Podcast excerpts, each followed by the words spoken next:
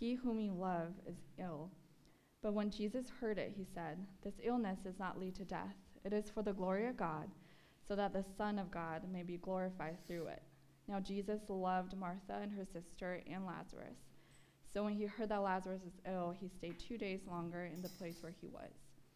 Then after this, he said to the disciples, Let us go to Judea again. The disciples said to him, Rabbi, the Jews were just now seeking to stone you, and are you going to the, are you going there again? Jesus answered, Are there not 12 hours in the day? If anyone walks in the day, he does not stumble, because he sees the light of this world.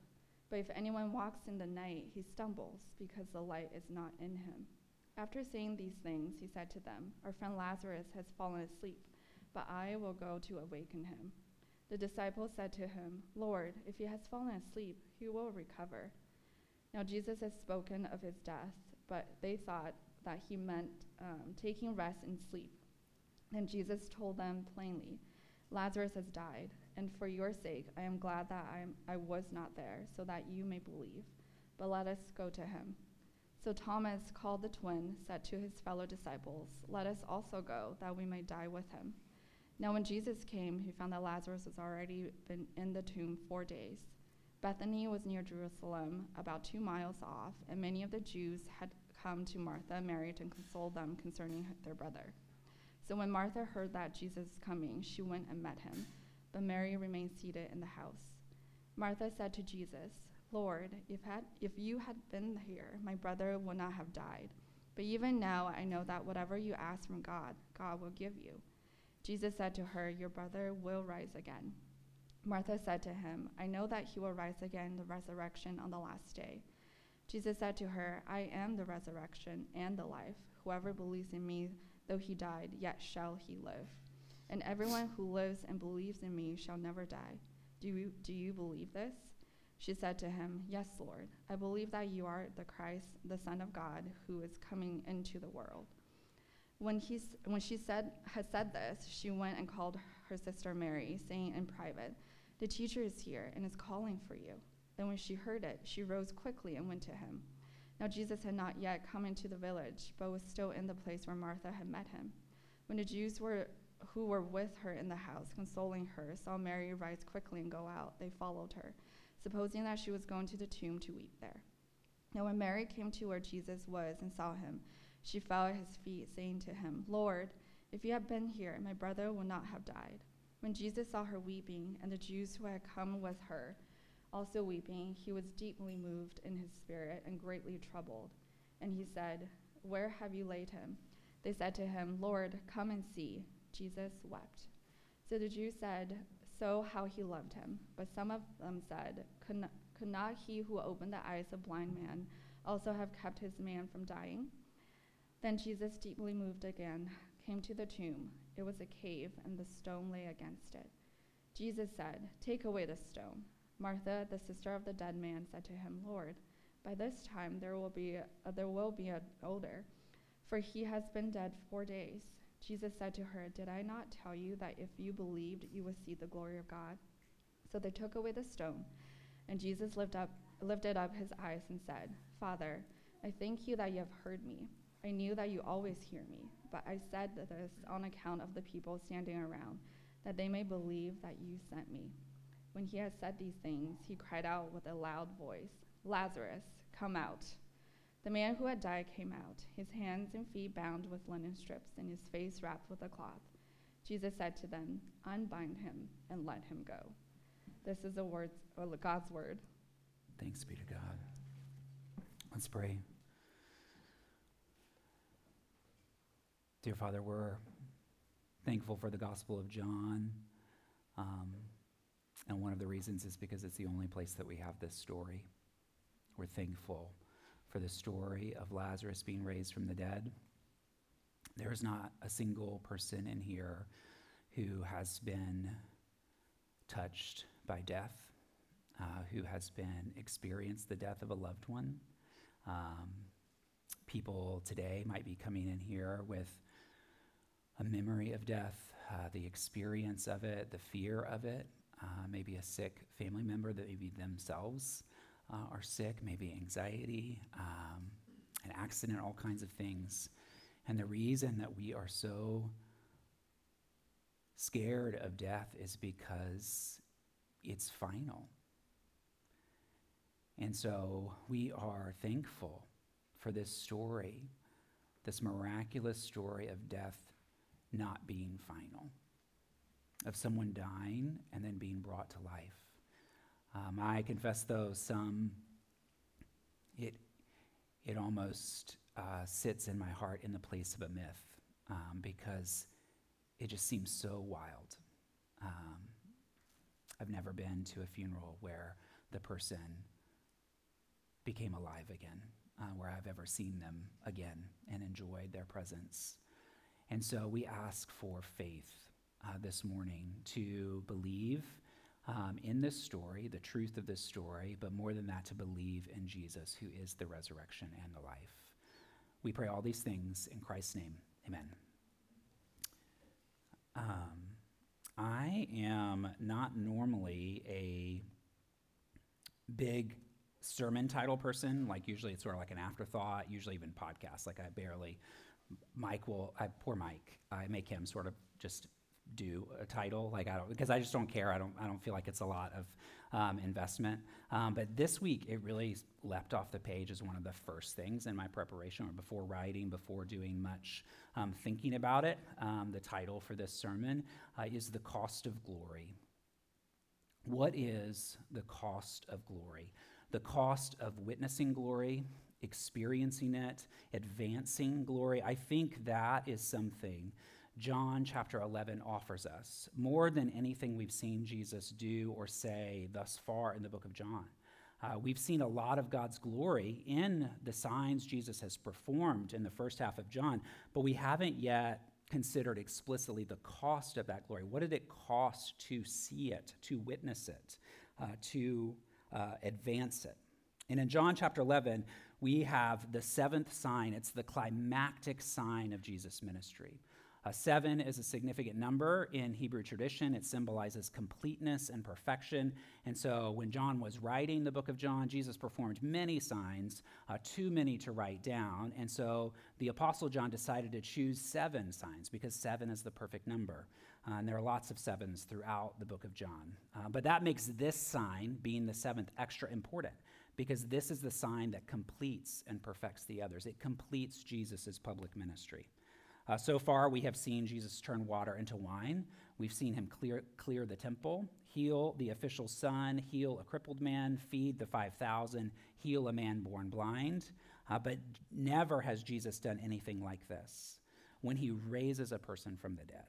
And not only is it an amazing miracle all on its own, it points forward to Jesus' most consequential miracle, right? When he himself is raised from the dead um, on behalf of all of us. But John 11 does more than just tell that story. Um, it slows way down and gives us um, the cost of that accomplishment. It's, this is a very personal story. It's an emotional chapter. Everyone weeps. Jesus weeps in this chapter. Uh, when we are reading through the Gospels, it's really easy to think of Jesus' ministry as just one big celebrity magic show, right? With this like effortless healings, like Oprah style, where it's like you get a healing and you get a healing and you get a healing, right? Um, and sometimes it is effortless. Um, sort of like when the woman healed in Mark 5, it, she's healed by just touching Jesus' clothes. Do you remember that story, Mark 5 28? She'd been sick, I think, for 18 years. Um, but in Mark 5, she says, If I touch even his garments, I will be made well. And immediately the flow of blood dried up, and she felt in her body that she was healed of her disease.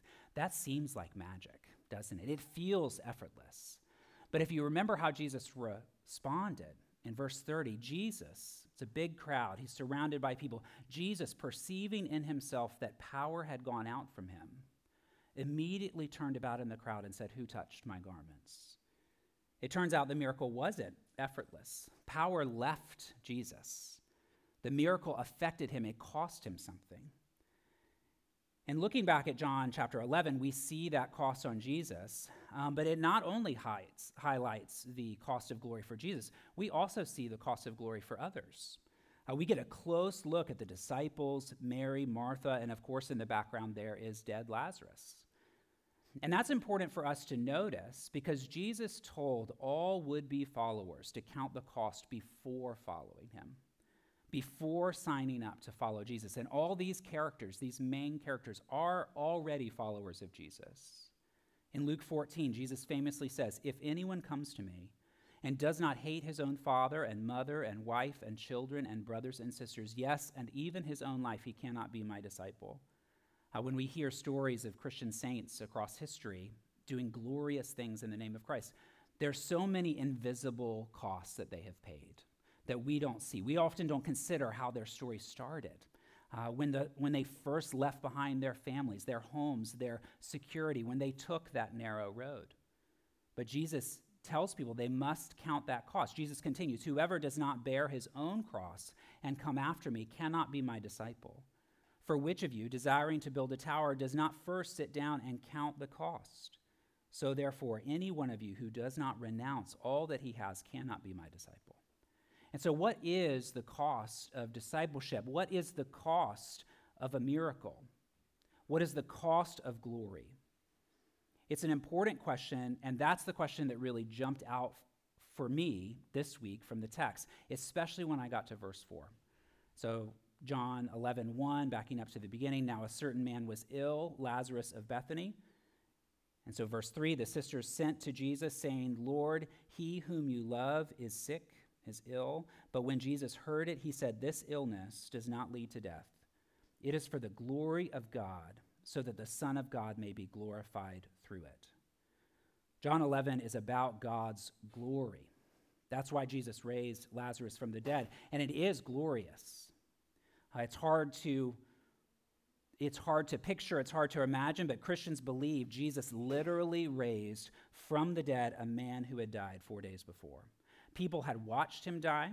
People had said their goodbyes. People, they'd had a funeral. They'd buried him and sealed his tomb. Martha said his body was beginning to smell. Death had won. But then Jesus, in verse 43, cries out with a loud voice Lazarus, come out. And the man who had died came out, his hands and feet bound with linen strips, his face wrapped with a cloth. And Jesus says to them, Unbind him and let him go. Try to imagine being in the crowd watching this. Uh, we've all lost loved ones, we've all been to funerals, we've been to gravesides. No one walks after being dead for four days. This is glorious. It's frightening, even. I imagine that there was some fear in the crowd when they saw this happen. Because um, it's not like, you know, I thought he was dead, but he's actually alive. No, he was 100% dead, and now he's alive. And you'd be a little scared of Jesus. The words John uses about Jesus' emotions, verse 33 and 38, he says, Jesus is deeply moved in his spirit and greatly troubled. In the Greek, those words have a trembling quality to them, and not a fearful trembling, but more like an angry trembling. There's an intensity to Jesus. He's overcome with emotion, sadness for his friends, surely. He weeps, but anger at death. And so Jesus yells at Lazarus, Lazarus, come out. And he does. And people are looking at Lazarus, they're looking at Jesus. Jesus has to tell the people to unwrap him, right? Because they're all stunned. Who is this man? Who is Jesus? He is God. Deuteronomy 32 was ringing in their ears. Verse 39 See now that I, even I, am He, and there is no God beside me. I kill and I make alive.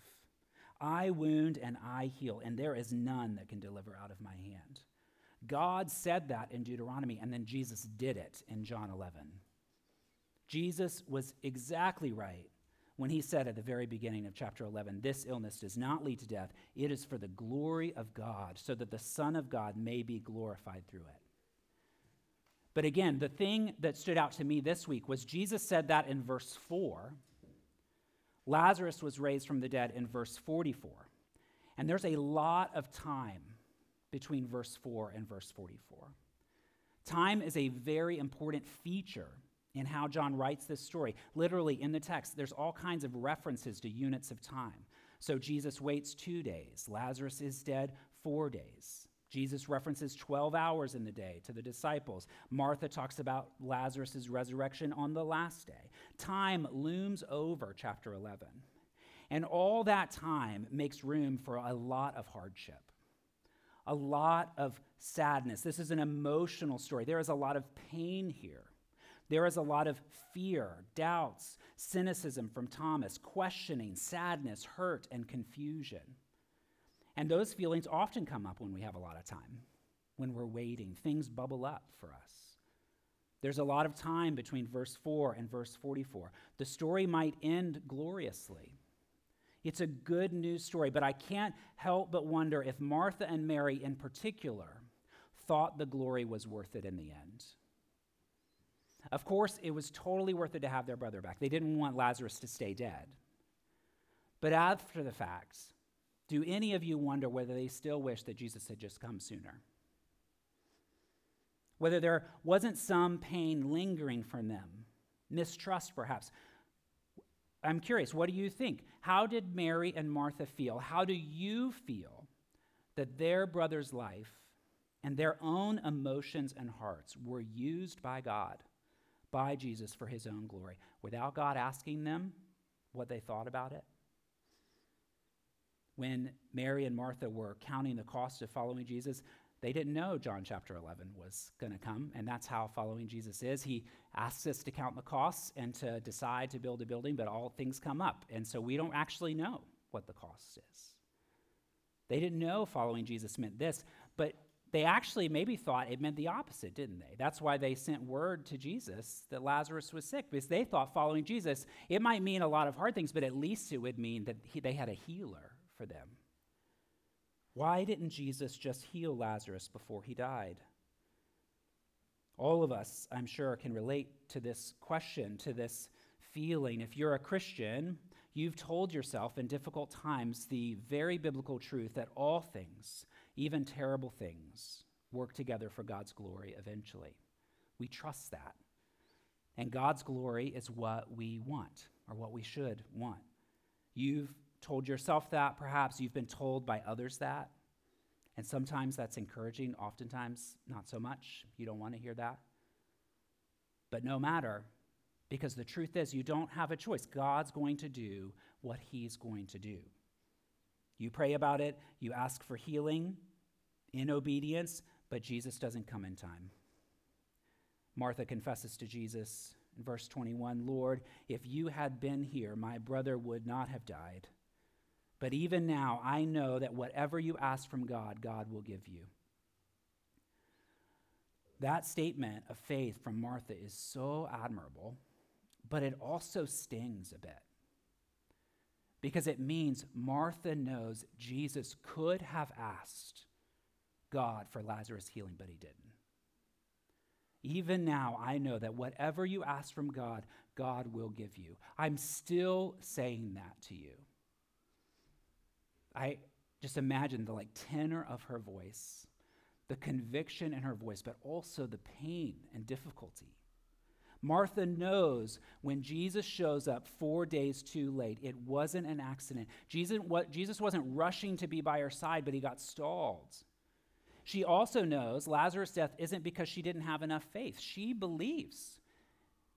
And she perhaps has seen Jesus perform other miracles where Jesus says explicitly, Your faith has made you well. But Martha's faith didn't make her well. Lazarus didn't die because she didn't believe. Lazarus didn't die because Jesus isn't powerful enough. Lazarus died because Jesus let him die. Their brother's death was the cost of Jesus' glory. You just think about the journey they've been on. These are Jesus's some of his closest friends that we know of. And first their brother gets sick. At some point they think to themselves, this is serious, nothing is working. We need Jesus. And so they send a very loaded message to him, Lord, he whom you love is ill. And since the messenger surely came right back, but then Jesus doesn't come back with him, they're wondering. They wait Lazarus dies, they mourn, they bury their brother, all without Jesus. Both sisters say the same thing to Jesus If you had been here, my brother would not have died. It's important when a writer chooses to say the exact same sentence twice. So John wants us to hear that. If you had been here, my brother would not have died. It's the very first thing they say to Jesus. Mary can't say it without collapsing at his feet. The sisters paid for God's glory with pain. Jesus was right. God would be glorified. The Son of God was glorified. Jesus was glorified in the raising of Lazarus, but not without Martha and Mary experiencing perhaps the worst week of their life thus far, and experiencing it all without Jesus because he intentionally delayed his arrival. And it's not just Mary and Martha. Uh, Mary and Martha are the central figures, of course, but the disciples also pay a cost. We see them wrestle with this reality. Verse 7 Then after this, he said to the disciples, Let us go to Judea again. And the disciples said to him, Rabbi, the Jews were just now seeking to stone you, and are you going there again? The disciples had to follow Jesus into danger. The ticket price for them to witness God's glory might be their own death. They risked their lives to see this miracle, and they would continue to risk their lives. Thomas is not wrong in verse 16 when he says, Let us also go that we may die with them. Uh, most scholars sort of read a little cynicism and a little sarcasm in there. Uh, but he's right. Christian tradition holds that Thomas the disciple was martyred as a missionary to India. Thomas will die for the glory of God. He, like Lazarus, will pay for his resurrection with death. And so, what have we seen about the cost of glory? Witnessing God's glory re- requires waiting for Jesus to show up. It also requires that we follow Jesus into uncertainty, potentially enduring risk and discomfort, danger and fear. The cost of God's glory for us involves both trusting Jesus and obeying Jesus. The reality is that witnessing and experiencing and furthering Christ's glory in this life and the next costs everyone something, and you don't know how it's going to go down. And so, the question that I have, um, and maybe it betrays uh, things going on in, in my life and heart when I read this story, is man, how is this not selfish of Jesus? To put people through so much hardship for his own glory. Because Jesus is clearly in control of the whole thing. He is completely in control. He knows what he's doing. How can Jesus put Mary and Martha through this? People who are already committed to him. How can God put any of his children through such pain when he knows and we know that if only God would come sooner, this hardship, that tragedy would not have happened? When we say that God uses all things for his own glory, how can we say it without feeling used ourselves? Well, the story tells us how, and it shows us too. At the beginning of the story, verse 5 and verse 6 make for an interesting pair. Verse 5 Now Jesus loved Martha and her sister and Lazarus. So, when he heard that Lazarus was ill, he stayed two days longer in the place where he was. How does that make any sense, right? Jesus loved Martha and her sister and Lazarus, so he didn't come. That's why he didn't come. Not Jesus loved them, but still he didn't come. Not even so, he didn't come. You know, Jesus has boundaries, guys, priorities. He's got a job to do. Sorry, Martha and Mary. Sorry, disciples. He loves you, but that's not what verse 5 and 6 tell us. Everything Jesus does in chapter 11 and throughout the entire book of John and throughout all of human history is for them. It is for us. It all falls under the banner of John 3:16. For God so loved the world that he gave his only son that whoever believes in him should not perish but have eternal life. Why was he 4 days late? Because he loved Mary and Martha and Lazarus. Why did he let Lazarus die? Because he loved them. The miracle was not for Jesus. The glory was not for Jesus. It was his glory. He was glorified. He was the one glorified, but it's all for them. Jesus didn't need more proof of who he was. He didn't need more faith, they did. He says that repeatedly in the story. That's not something we're reading into it wishfully, hopefully. He says it himself, John 11, 14, to his disciples. Then Jesus told them plainly, Lazarus has died, and for your sake, I am glad that I was not there, so that you may believe. John 11, 41, at the end, when Jesus prays right before he raises Lazarus from the dead, he has a crowd around him. Jesus lifted up his eyes and said, Father, I thank you that you have heard me. I knew that you always hear me, but I said this on account of the people standing around, that they may believe that you sent me. Even Martha, with such strong faith in Jesus, you know, Martha always gets a bad rap, but you should remember John 11 whenever you're talking about like the Mary and Martha thing. Like, remember John 11. She's a good lady. Um, Martha says to Jesus, bravely, Lord, if you had been here, my brother would not have died. But even now, I know that whatever you ask from God, God will give you. But Jesus is still after a certain kind of faith from her, a layer of faith. Jesus said to her, Your brother will rise again. And Martha says to him, I know, I know that he will rise again in the resurrection on the last day. But Jesus said to her, I am the resurrection and the life. Whoever believes in me, though he die, yet shall he live, and everyone who lives and believes in me shall never die. Do you believe this, Martha? The entire aim of Jesus' ministry is that people would believe, and in believing, find life. John 5 24, truly, truly, I say to you, whoever hears my word and believes him who sent me has eternal life. He does not come into judgment, but has passed from death to life. John 6 40, for this is the will of my Father, that everyone who looks on the Son and believes in him should have eternal life, and I will raise him up on the last day.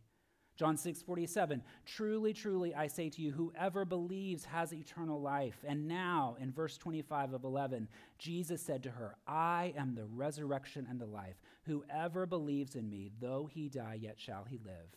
And everyone who lives and believes in me shall never die. Do you believe this? So the resurrection is not some impersonal, far off event. The resurrection is here in Jesus. Jesus is himself the resurrection and the life. Do you believe this, Martha? Do you believe this, Mary? Do you believe this, disciples? Do you believe this, friends? Jesus, even now, while he sits at the right hand of the Father, hearing our prayers, he is orchestrating all of human history, all of our history so that we might know that in Jesus and Jesus alone is resurrection life. And in that ministry, in that love, sometimes he hears your prayers and intervenes. And sometimes he stands by and he lets tragedy happen. Why? Because he loves you. He wants to save you, and salvation comes by grace through faith, through believing. He's willing to do anything that you might believe and continue believing, even at great cost to you, which is real, um, but also even at great cost to himself. Uh, we've yet to talk about the price Jesus pays for raising Lazarus from the dead. It's not just Mary and Martha who are made to suffer for the glory of God and Lazarus' resurrection. Jesus clearly suffers in John 11 in a way that we rarely get to see in the Gospels outside of the cross and resurrection. Jesus is suffering here. It's one of the more emotional scenes in all the Gospels. And he didn't have to suffer in this way, he chose to because he loved them. You know, you could go back to verse 5 and 6 and you know, it says he loved Mary and Martha and Lazarus. And so when he heard that Lazarus sick, he stayed two days. I wonder if there was a, there was a part of Jesus that wanted to go then, but didn't. If it was all about him and his own feelings and sparing himself from suffering, he would have dropped everything and gone right there. But because he loved them, he waited and walked through tons of pain himself. Friend, Jesus is not unaware of the pain his choices put you through. He is not unaware of the cost you are paying for his sovereign choices. He knows your tears. He knows your fear. He knows your doubts. He knows your suffering. When He hears your prayers and He doesn't answer, He knows the cost. He knows the cost of glory, and that's because He pays it too. This is one of the great consolations of the incarnation when God the Son took on flesh in order that he might defeat suffering and death by taking it on completely and perfectly. Hebrews 4:15 for we do not have a high priest who is unable to sympathize with our weaknesses, but one who in every respect has been tempted as we are yet without sin. That's clearly on display in John 11. Jesus is right in the mix of all the emotions and feelings and turmoil and difficulty. And the reality is, apart from the incarnation, it was impossible for God to know pain as we know pain. Uh, God was and is impassible, He's impermeable to loss and suffering. Um, God is always merciful, of course. He was merciful before the incarnation, but His mercy was a disposition, not an experience. His mercy is His divine, unchanging goodness coming into contact with sinners. But when God the Son became man in Jesus Christ, that mercy became an experience too. Donald Macleod writes God the Son, through Jesus, experiences life in a human body and in a human soul. He experiences human pain and human temptations. He suffers poverty and loneliness and humiliation. He tastes death. Before and apart from the incarnation, God knew such things by observation but observation, even when it is that of omniscience, falls short of personal experience. That is what the incarnation made possible for God real personal experience of being human. And Jesus' humanity is on full display in this story.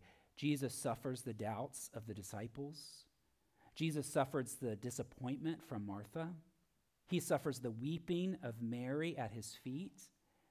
He suffers the accusations of the crowd who accuse him. Man, if he could heal a man born blind, why couldn't he have healed Lazarus' sickness?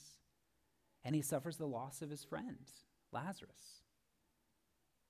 But even that's actually not the main encouragement from John 11. God the Son became man to do more than just suffer with us, he came to suffer for us. And Jesus here is said to be in deep distress, trembling anger, specifically when he sees the tomb. Why is he so worked up about it? Because at the beginning of the story, he already knows that Lazarus is not going to stay dead. He comforts his disciples. He told the disciples, Lazarus is only sleeping, and he must go wake him up. But standing outside that tomb, Jesus still is greatly troubled. Why? Because in that tomb, which John notes is a cave with a stone rolled in front of it, Jesus sees his own tomb.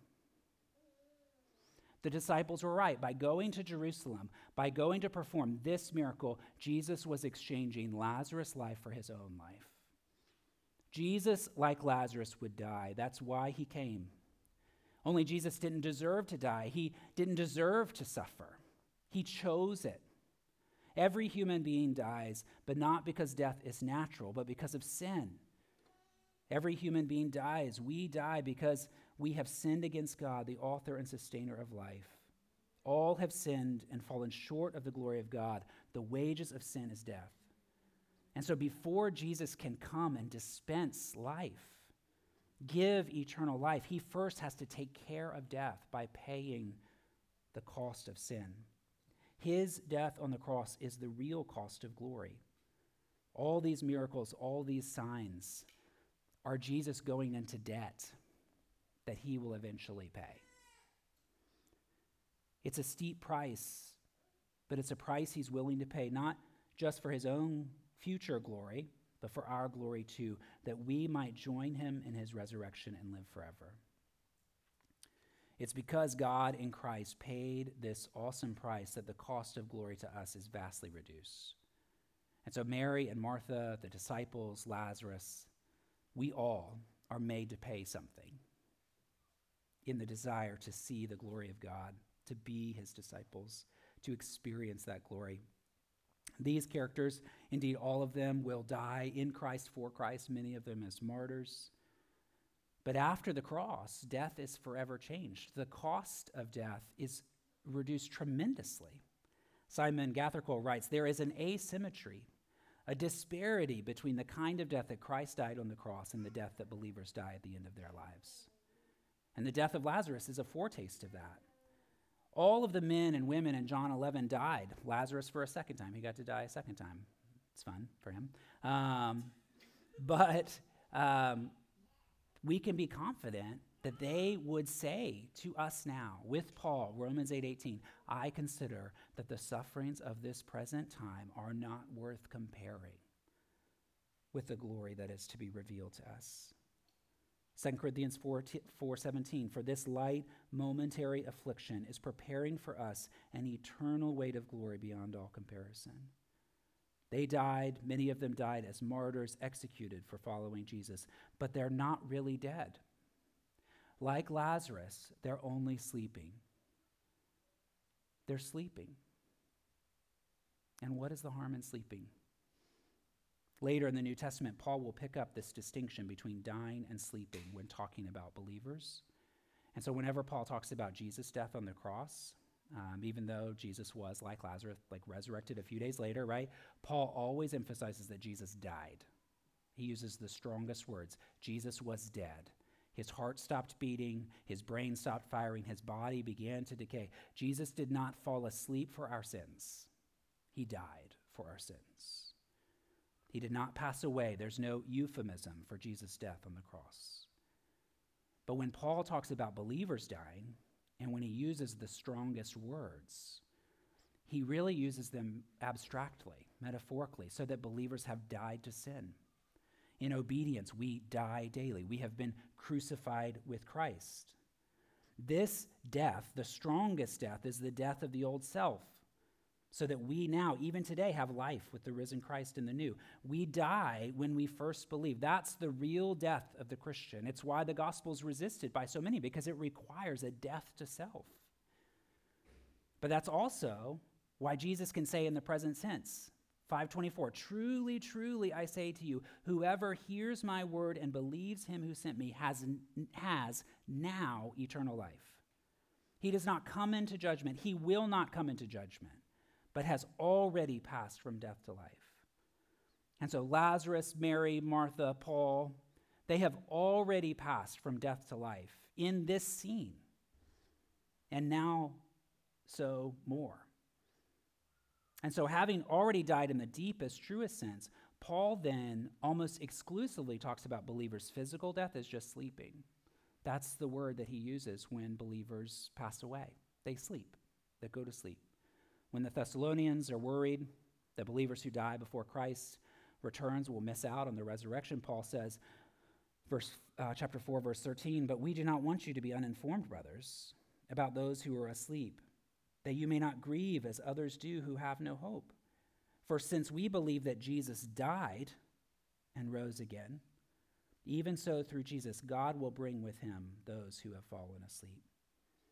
In 1 Corinthians 15, defending the resurrection, Paul writes If Christ has not been raised, then those who have fallen asleep in Christ have perished. And so one author writes Paul's distinction between falling asleep in Christ and perishing signals that he holds death in two different categories. There is perishing, where death is the only end, and then there is sleep, a death that anticipates waking up, resurrection. According to Paul, when believers die, they never actually die. They simply fall asleep for a time. They will awaken when the light of the world comes to stir them from their slumber. That's a sweet, sweet sentence. Because Christ died on the cross, and because we in faith have already been crucified with him, the worst that can happen to those who trust in Christ is a long sleep. In this life, Yes, God, as our Lord and King, in his sovereign love for us, often asks us to hand over our lives for his glory, to count the cost, to pay it, to walk faithfully in the light in the 12 hours of day that is our, li- that is our short lives while we are still awake.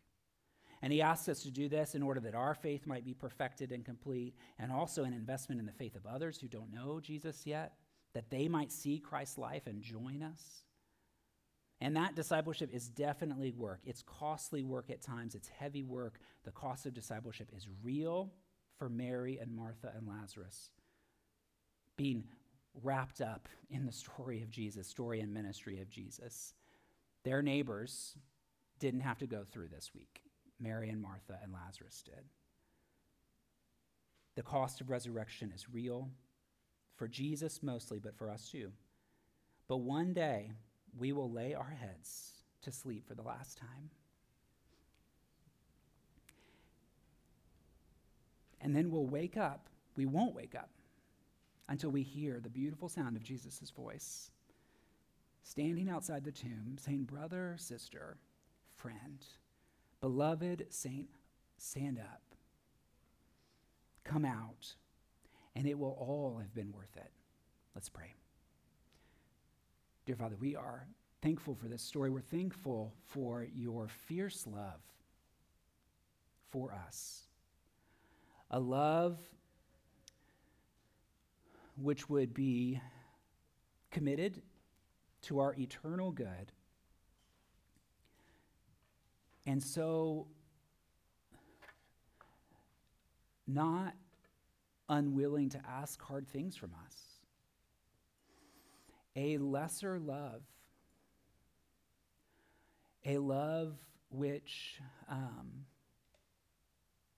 avoided discomfort and conflict wouldn't do this. Um, but you love us fiercely. You love us wisely. You love us completely. And you're willing to endure our doubts and frustrations and wrestling and anger and sadness because you want to share with us that future resurrection. Father, would we be people who believe in the end that we would all be folks who live forever, who fall asleep and then wake up to the sound of your voice, to the light of the morning sun. But will we also be people as we like wrestle and pay that cost together now, who wrestle together and wrestle with you and are willing to be like the disciples and Martha and Mary and talk with you and ask you and accuse you, even that if you had been here, this bad thing wouldn't have happened. You can receive that um, and you can point us forward. As you ask us if we believe, help us to say, Yes, Lord, I do believe that you are the Christ, the Son of God, sent to save the world. We pray these things in Christ's name. Amen.